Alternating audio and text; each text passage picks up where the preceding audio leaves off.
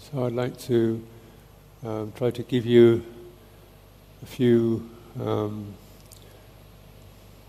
points or few areas to look at, to notice, it's for guidance. This is so we can. In the retreat time, you get a chance to really review the way your mind operates, to really review it very thoroughly. Yeah, the mind creates the world. Yeah. You don't get to the end of suffering until you get to the end of the world.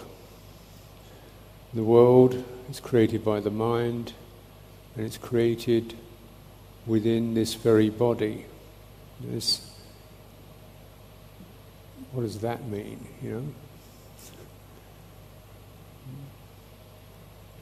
Well, the mind creates the world means you can recognize, even in sitting here in the last 2 or 3 days, how much of the future has your mind created?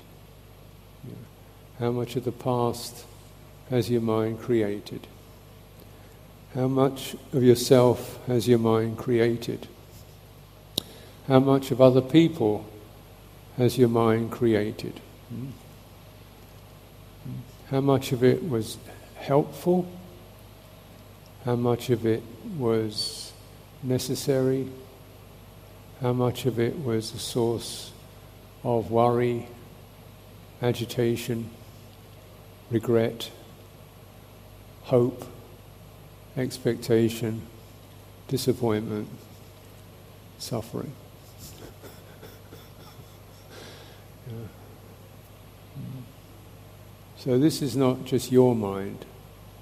Don't take it personally. This is what the mind does under the power, and it's driven through sankhara. Sankhara, the activities that drive the mind. These are the engines. This is the wind that blows the mind. This is the electricity that runs the mind, that runs the citta. And as it runs, the citta runs out, and it creates other people. It creates the future.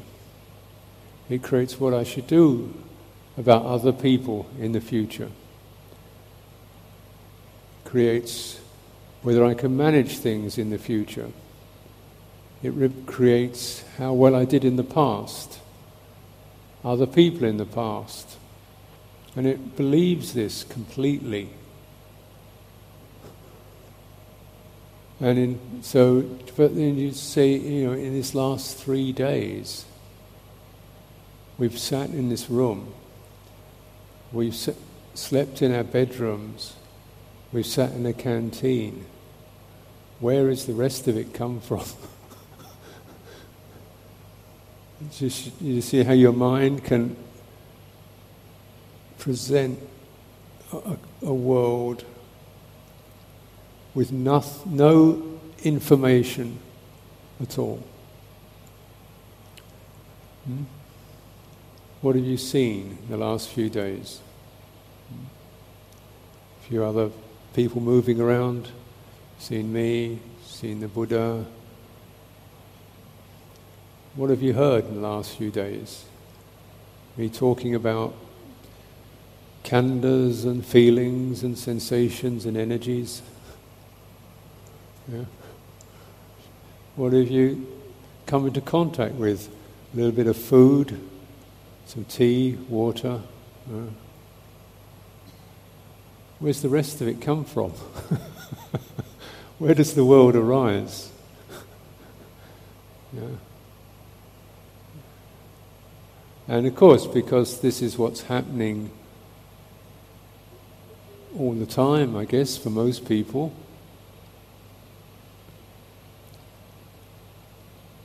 and we live our lives in accordance with that, we think it's real. How real is it, that world?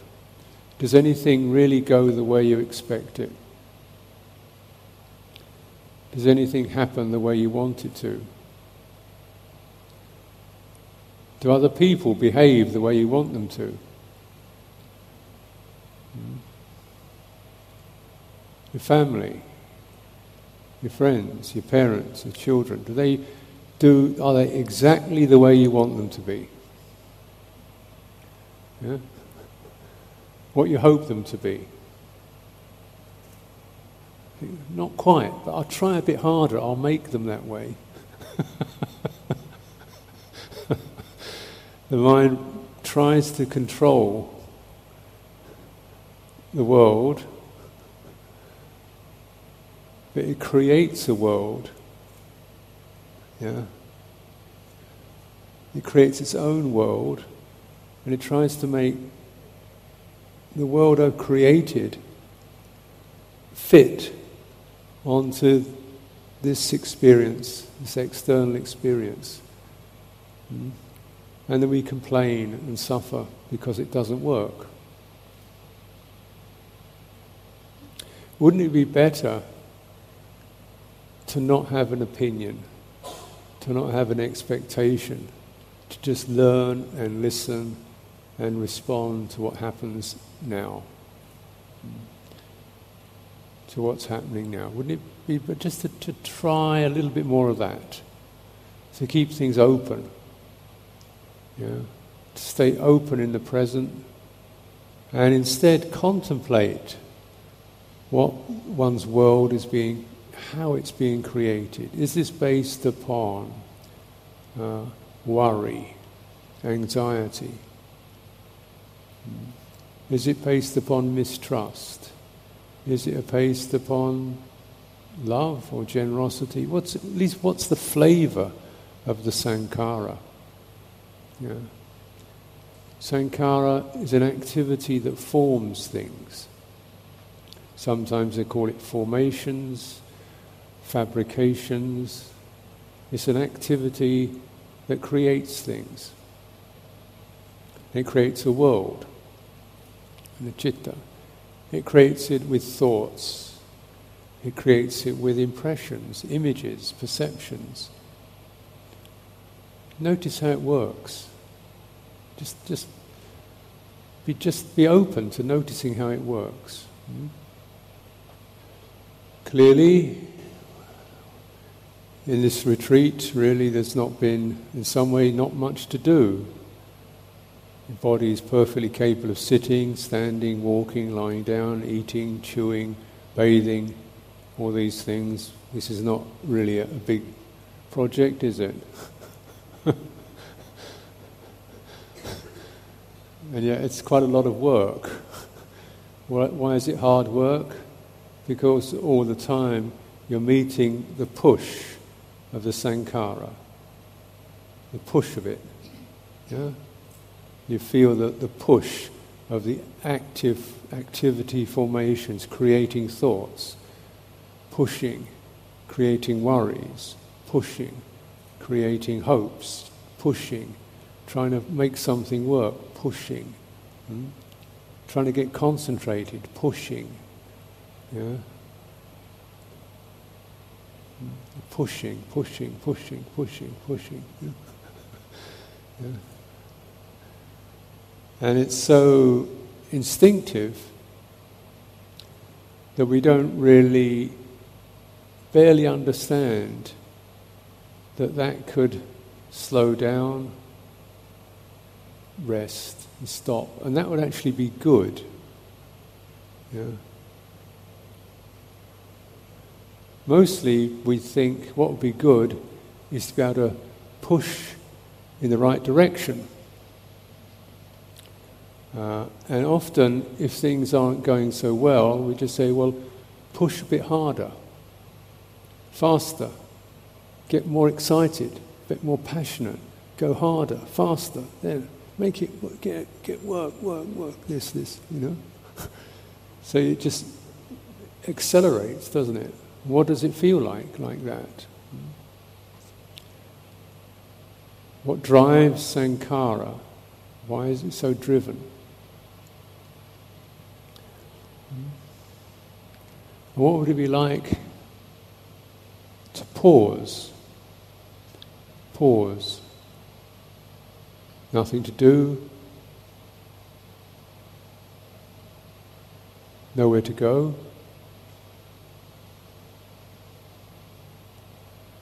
Nothing to think about.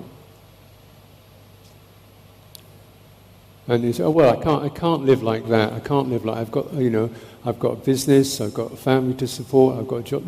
No, look, no, yeah, I know, but maybe just for 5 minutes. 5 minutes. Sure, that's true, but just for 5 minutes, could it just all stop? Yeah. How about 1 minute? You go, but how do you do that?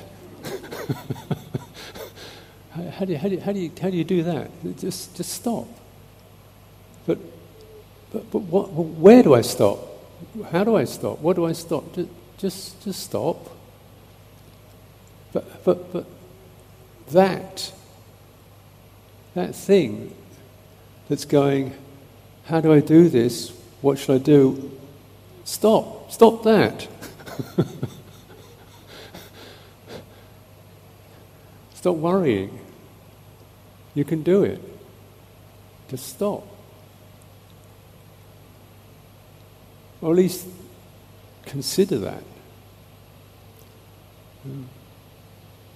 What would it take to stop? Well, this is where your body comes into it. Because actually, the citta can't stop unless it has a body. That's why it doesn't stop. The citta's maybe it's like a bird, like a little bird in a hurricane. So you say to the bird, stop, but where?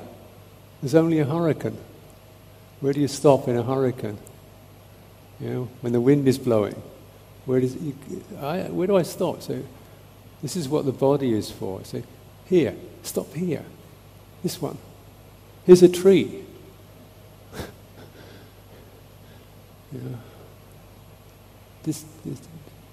There's a tree, stop there.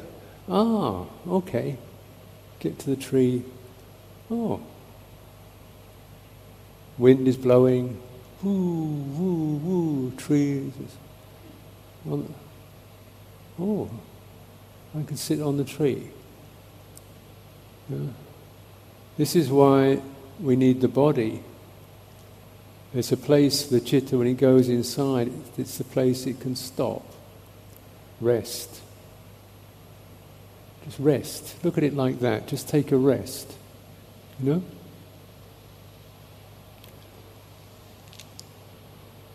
if it, without that, it doesn't know where to stop. It only rests on its own formations. It sits on its worry. It flies on its desire. Yeah? It's carried along by its fear. It's always resting on its own hurricane, its own wind.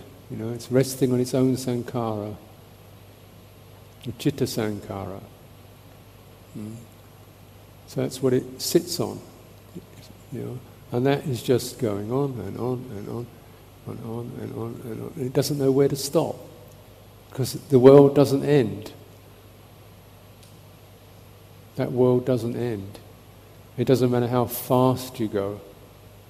It doesn't matter what direction you go.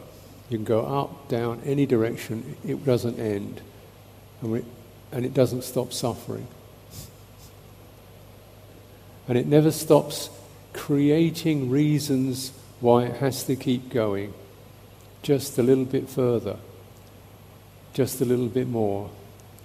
Maybe I change this direction would be good.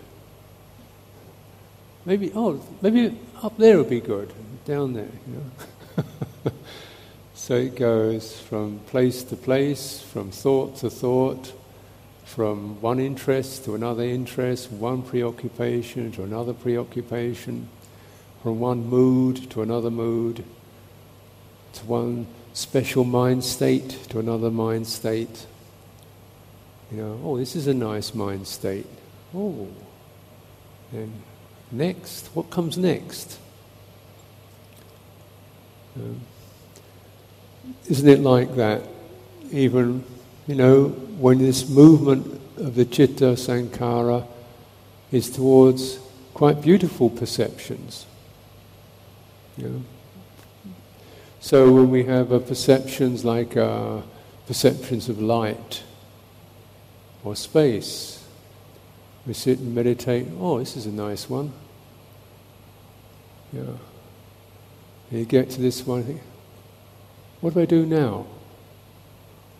Bird is still, where do I go now? What do I do next?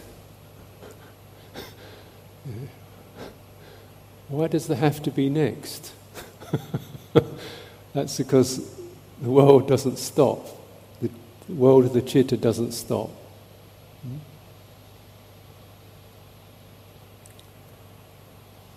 Sankhara.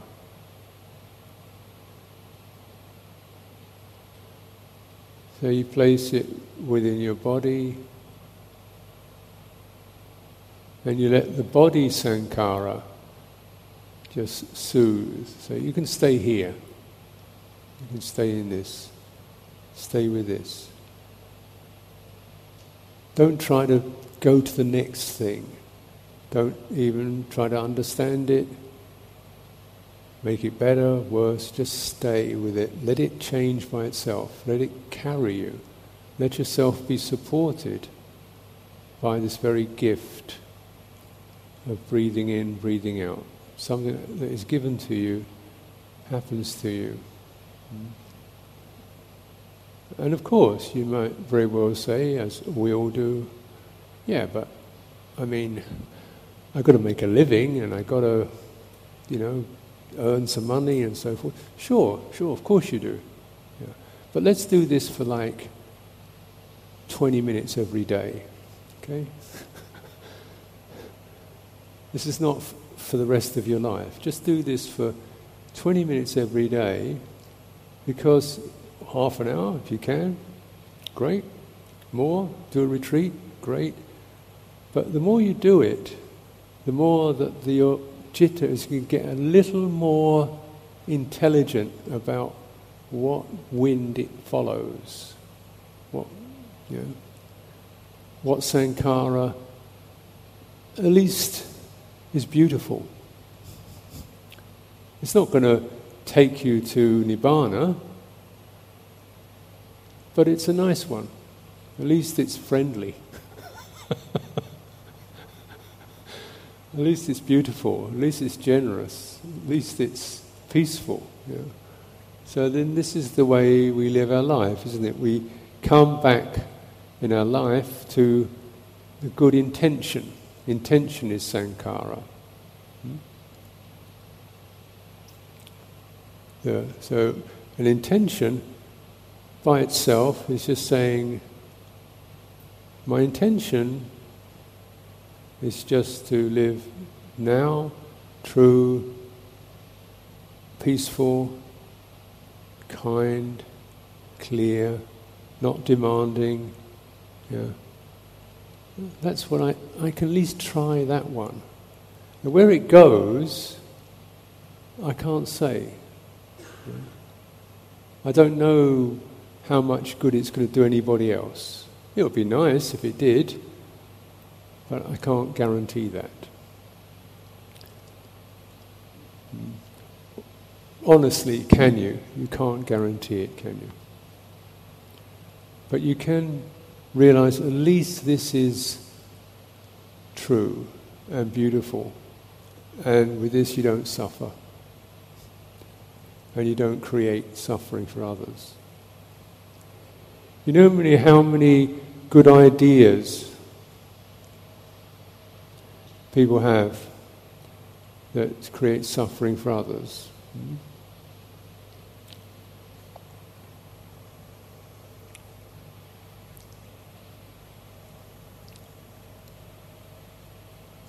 You know, you have like religious missionaries.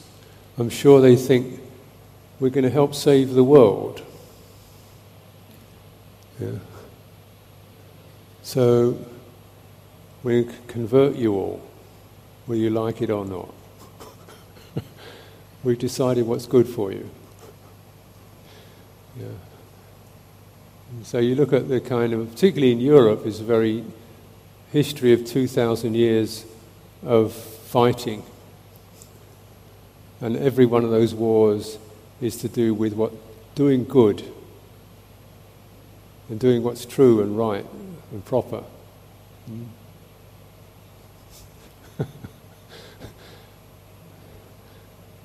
Some of them were wars purely created to for God, for truth, for the true religion. You know, people slaughtering each other for good. People, you know, intimidating, oppressing others for good. It's not just religion, it's also political ideologies, you know, some of them dreadful.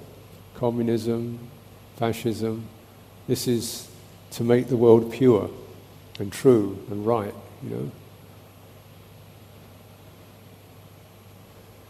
One of the, you know,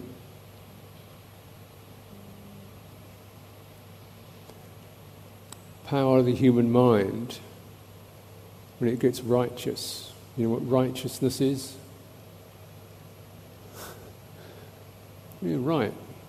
You know. And then you have to push your opinions on everybody else.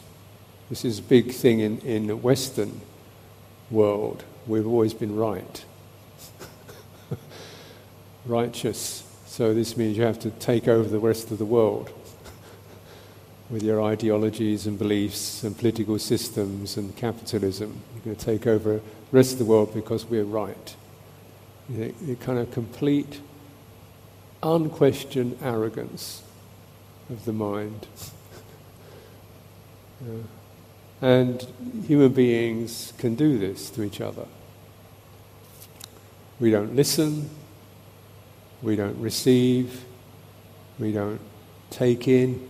We decide what's right for you, and you. I know Western world's been very good at doing that.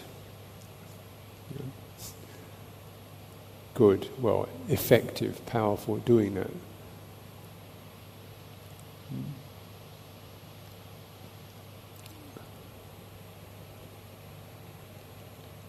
Sankhara, is that beautiful? Is that respectful? Is that lovely? Is that graceful? What does it feel like? Who wants to be right? You know? How good does it feel being right? I'm right. I'm right, and you're wrong. How good is that, you know? Is that warm the heart? Does it make one feel peaceful? Happy? Yeah. Sankhara. And yet it can sound convincing. You know, because we create things like, we want justice, freedom, democracy, you know, improve this and the other. Sounds good,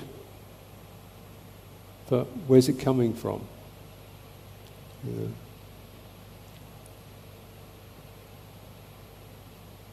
Where does it come from? Sankhara, the mental sankhara is always very convincing. Very convincing. It's saturated in belief. So you have to meditate just to, what does it feel like? What does it feel like? When you take it right into your heart, into your body, what does it feel like? You're feeling tight, pushy, mind running, hard, you know. So we have to meditate to really get a feeling for this. Well, this is not beautiful.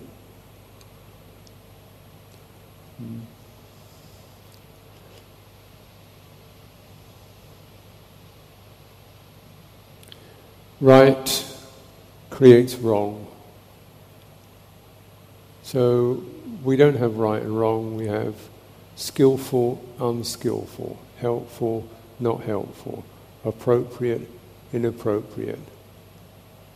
And the Dhamma is called Kalyana. Kalyana. Kalyana. Kalyana means beautiful. Beautiful in the beginning, beautiful in the middle, beautiful in the end. It's beautiful. It's not right. Even when the word samma, sammadhiti, doesn't really mean right, it means kind of complete, beautiful. It's different. And this is heart.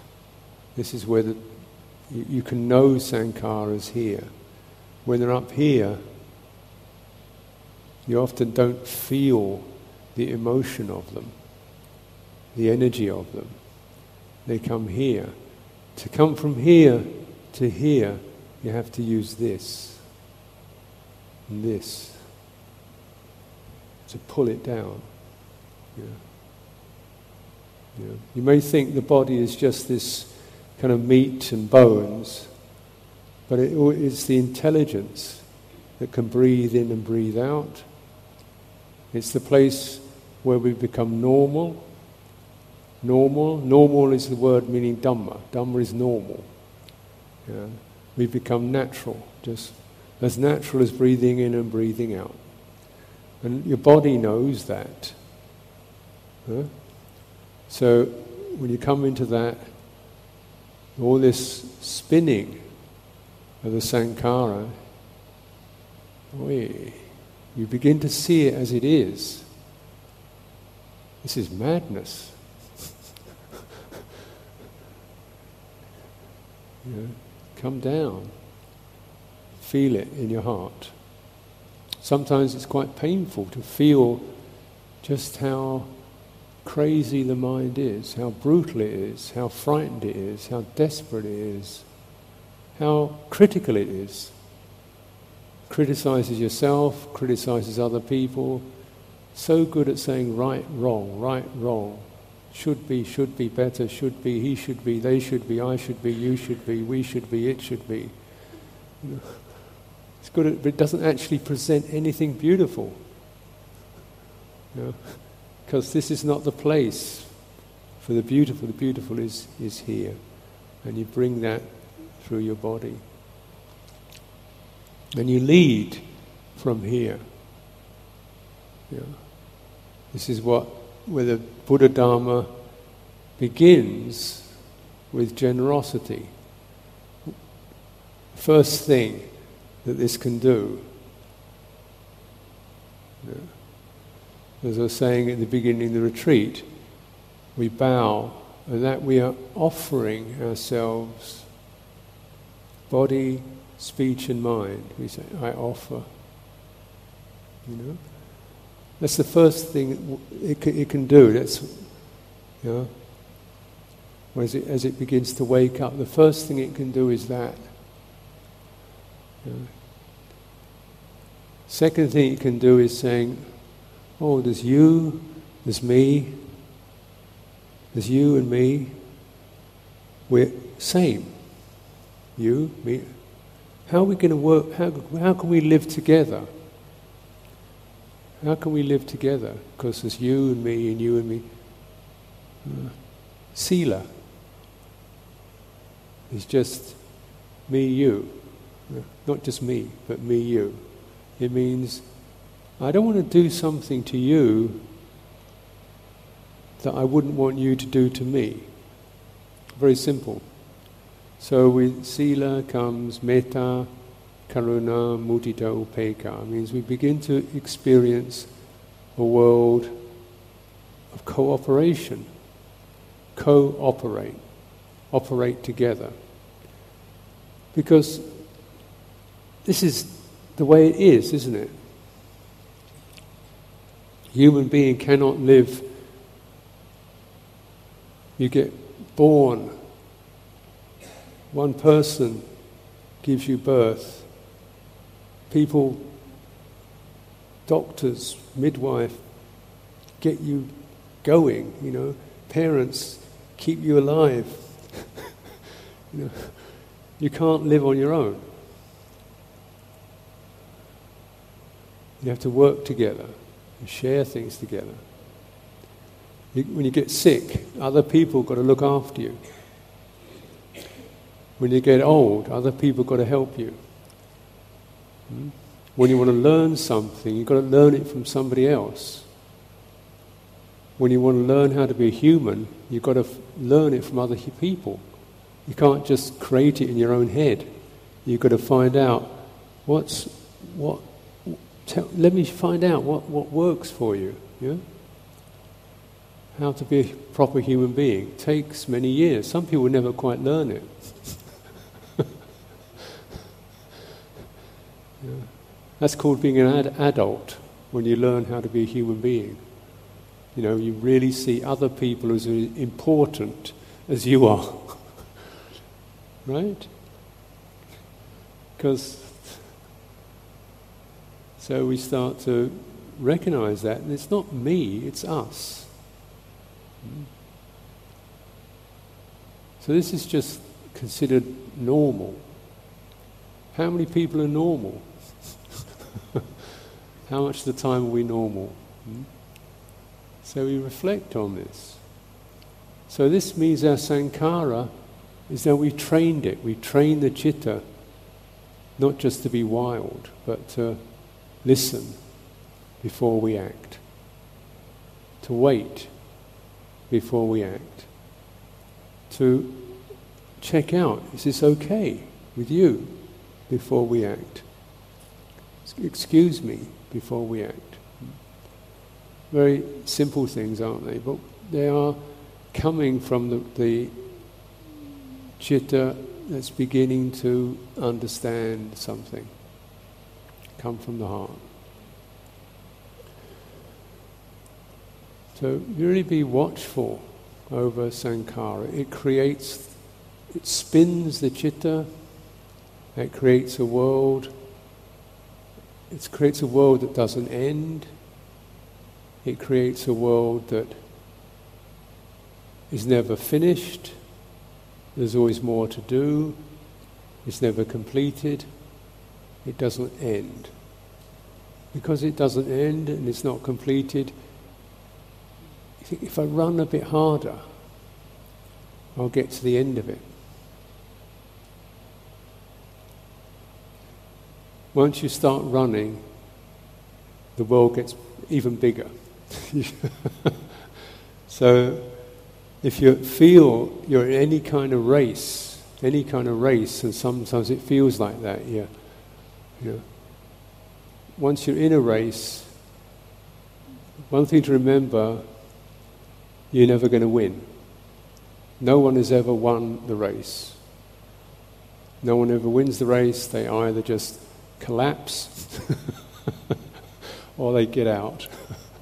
You don't win races. Right? Even athletes, they don't win the race, they just get to the end and then they've got to go to the next one. And go to the next one, and the next one, until they can't do it anymore. They never win. It looks like they win from the outside, but they don't. They don't feel like they've won. It's just, yeah, the next one, and now what next? So if your meditation is like that, like running a race or climbing a mountain. If you're climbing a mountain, you won't get to the top of it.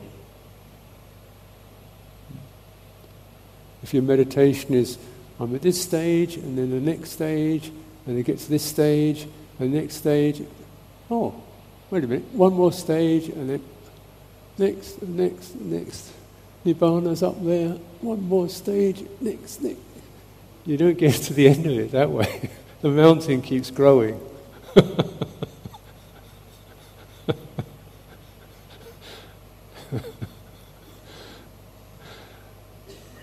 Because it's sankhara.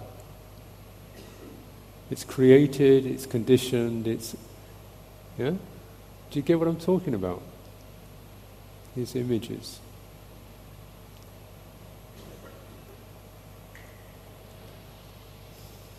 Now, the Buddha, saying of the Buddha,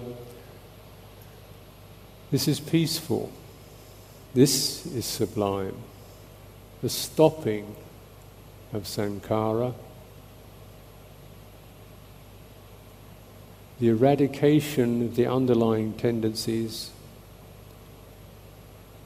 the destruction of craving, dispassion, Nibbāna.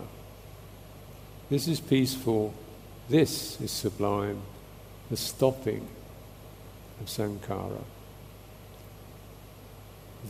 The removal of the underlying tendencies, the destruction, the craving, dispassion, Nibbāna. So, stopping, stilling the sankhara.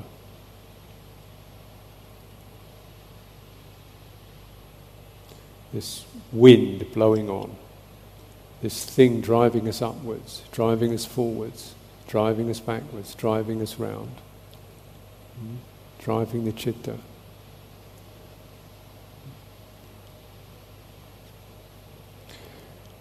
And in these practices, we recognize this as a very powerful wind. And you just don't stop it like that. It's too powerful. You have to first of all channel it. Just take it into your body. So you just channel it, soothe it, soothe it, soothe it.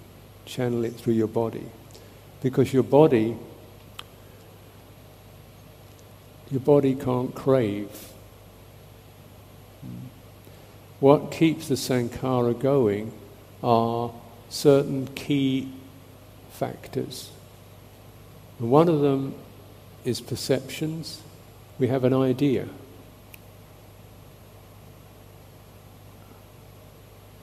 What I could. Ah. Yeah. We see something, we think, oh, I could. Yeah. We imagine something. Oh. Yeah. We sense something. Oh. That perception.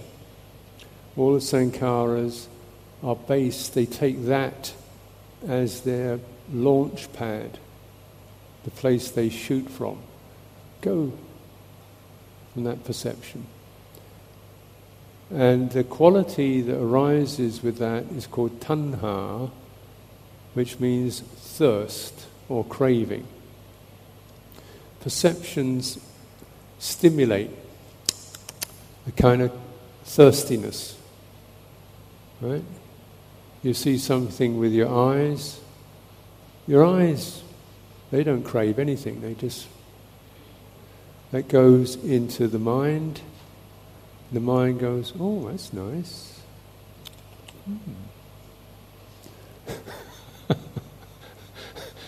Have one of those. Looks tasty. Looks juicy.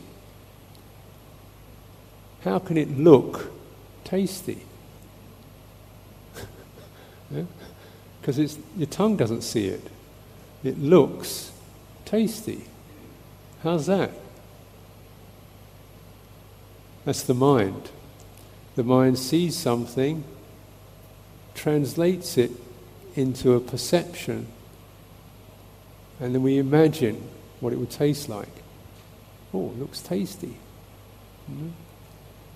Just imagine you have an apple, and you place it somewhere and think, oh, it looks like a nice apple. That's a nice, shiny, rich red apple.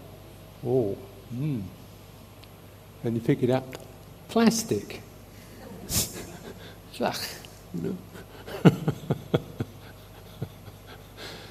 How can you tell? Yeah. So it's like that, isn't it? But at the moment when we see it, and that perception comes in, looks tasty, looks juicy. And you believe it. And then tanha, craving, switches on, and then there's that push. And to not follow that push, takes some effort, doesn't it? Something I was saying, like the man with the car. It's not just apples, is it? It's everything. In the car, the shape of the car, the colour, thing goes 200 kilometres an hour, wow, power.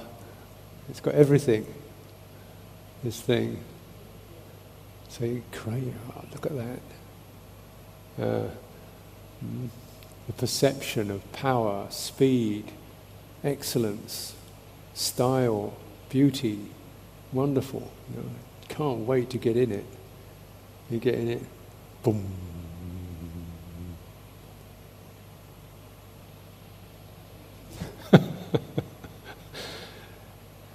Because this is the process, the tanha sets up a perception, and that perception has got a sparkle to it.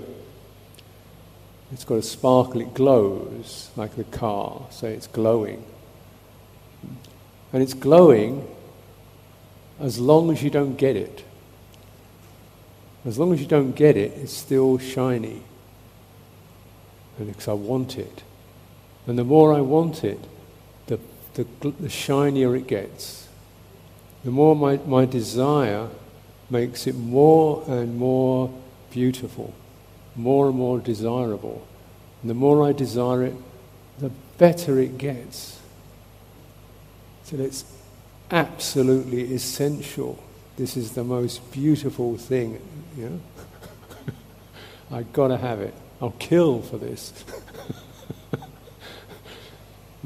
Because its desire paints it with the colour of desire. Once you got it, you can't desire it because you got it. Right? Now I've got it, I can't desire it because I have it.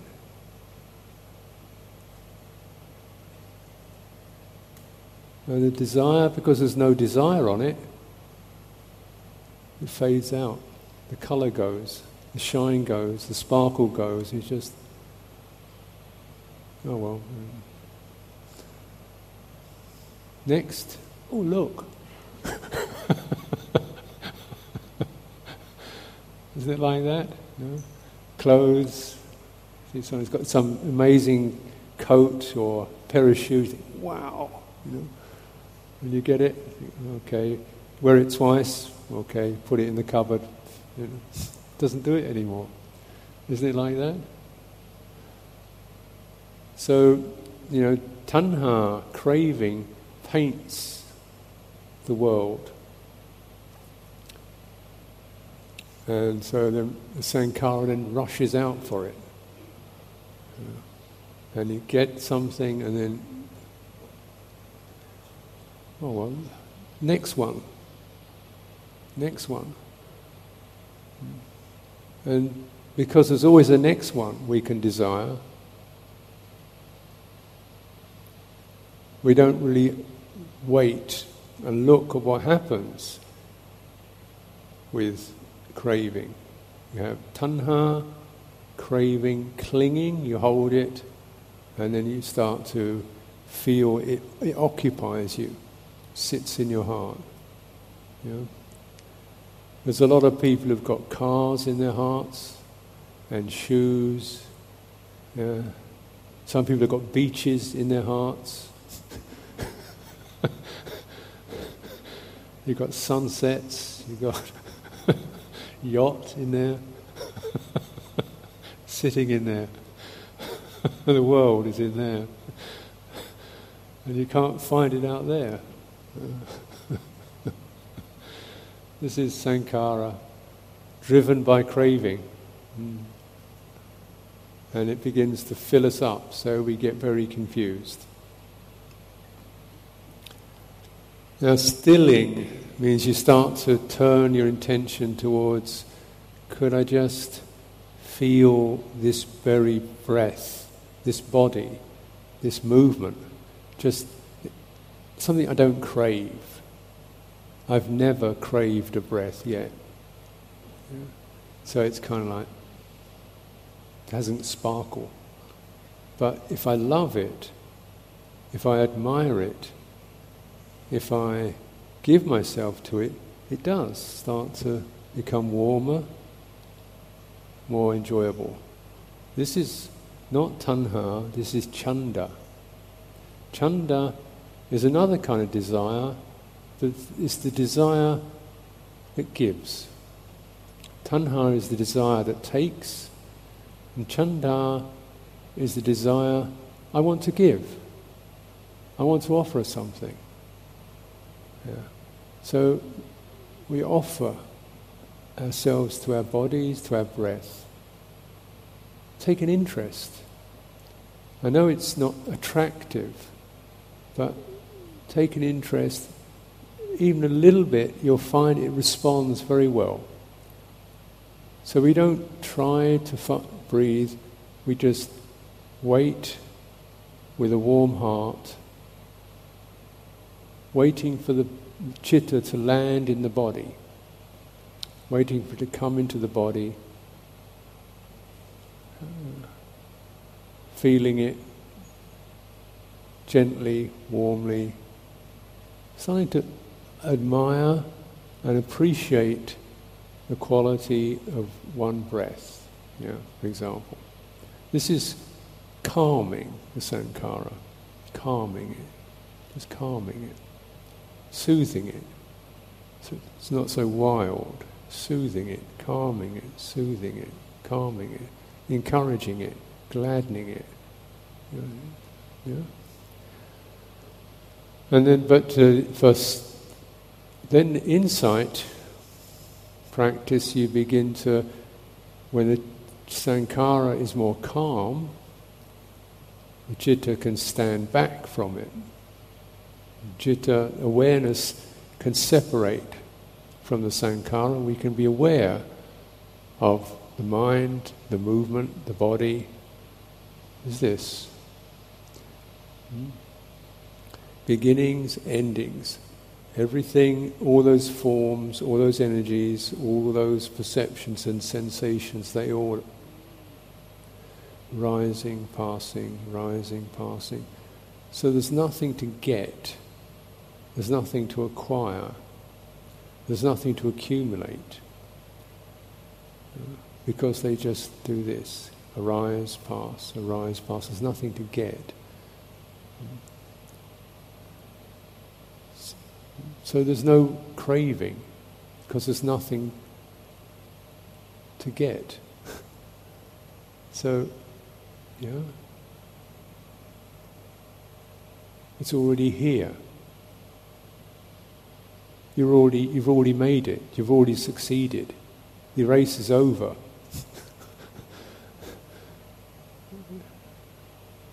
Now we have to come, the race is over, the climb is finished.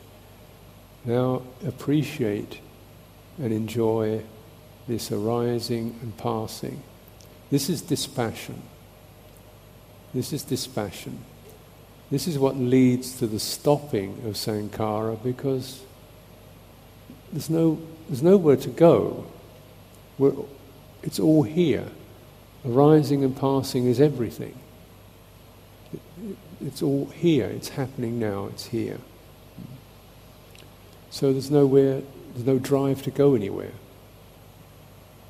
With the stopping, when the citta really understands that and rests, stopping, the world stops.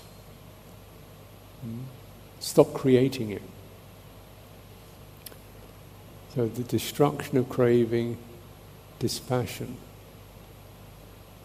And with the stopping of the world, when the world rests, there's no I am. It's just this.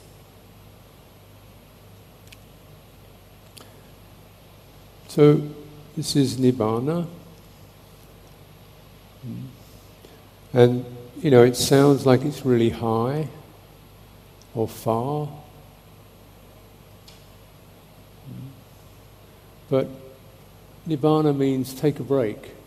I think it's kind of really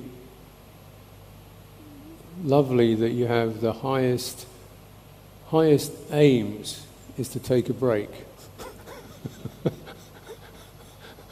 Pack porn, you know. It seems very great that you have a religion whose whole aim is to just give us a break. Not to be good, not to go to heaven, not to meet God, just to take a break. Would you like to do that? Just, you know, have a rest. But rest waking up.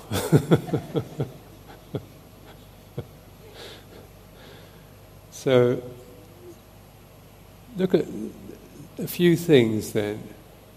You begin to understand the sankhara. It's not a thing, it's an energy. It's like the wind. You can't see it, but it's the thing that's blowing everything around. Sometimes it's blowing strong, sometimes it's blowing quiet. It's the quality that blows everything around. And like the wind can sweep things into shape, sweeps the leaves into shape, sweeps the sand into shape. Yeah. Sankhara can shape things. Yeah. And it shapes things, and they're very believable. It shapes the world, it shapes me, it shapes you, it shapes the future, it shapes the past. It blows things into shape. And it seems real. And we get excited about it, we get disappointed by it, and then the wind blows and it's gone. And where did it go? Because it's just created. Keep an eye watchful, keep attentive to what the wind is blowing, what it shapes up, and how fast it's blowing, and it's blowing ugly things, frightened things, hostile things, things that you get desperate about. This is the wrong road to travel. It's not, you can never get to the end of that road. You just stop going that way. Keep watchful to sankharas.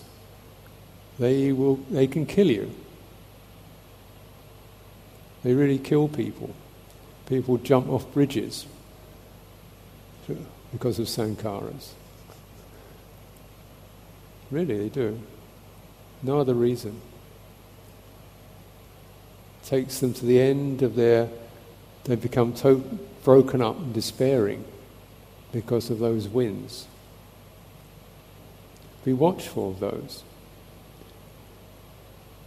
In your daily life, at least support the gentle breeze that you can trust. It'll take you somewhere beautiful. You'll know it in yourself. It may not look beautiful to the outside world, but you'll feel beauty in that. Be watchful of perceptions. Perceptions that arise through the eye, through the ear, through the tongue, through the nose, particularly through the imagination, what we imagine. Be careful with those. Be watchful of those. Those are the ones that stimulate craving, craving to have, or even a craving to and get rid of. Yeah. Be watchful of those. Be watchful of craving itself, the thing that paints the world, paints it in such beautiful colours. Be watchful of that. How, you know, how thick is a coat of paint? How real is it? You paint, it's just cosmetics, you know? Be watchful of that. And remember, you know, you can do this. The Buddha wouldn't have taught it if we couldn't do it. There'd be no point. The Buddha was not a fool. He wouldn't waste his time spending all of his life telling people something they couldn't do. But because you can do it, he teaches it. But because we forget, we have to keep teaching it and keep remembering it. You can do it, but you forget. You forget you can do it. You think you can't do it. You think it's somewhere else. You think it's very difficult. You think special people can do it. You can do it. Otherwise, you wouldn't be here. And you can do it a little bit. You can check it. You can do it a bit. You're just pausing, checking. Be aware. You can do that. And this is very practical way for your peace and happiness. So please take note, remember any of this that seems useful, and let's continue with our practice this morning.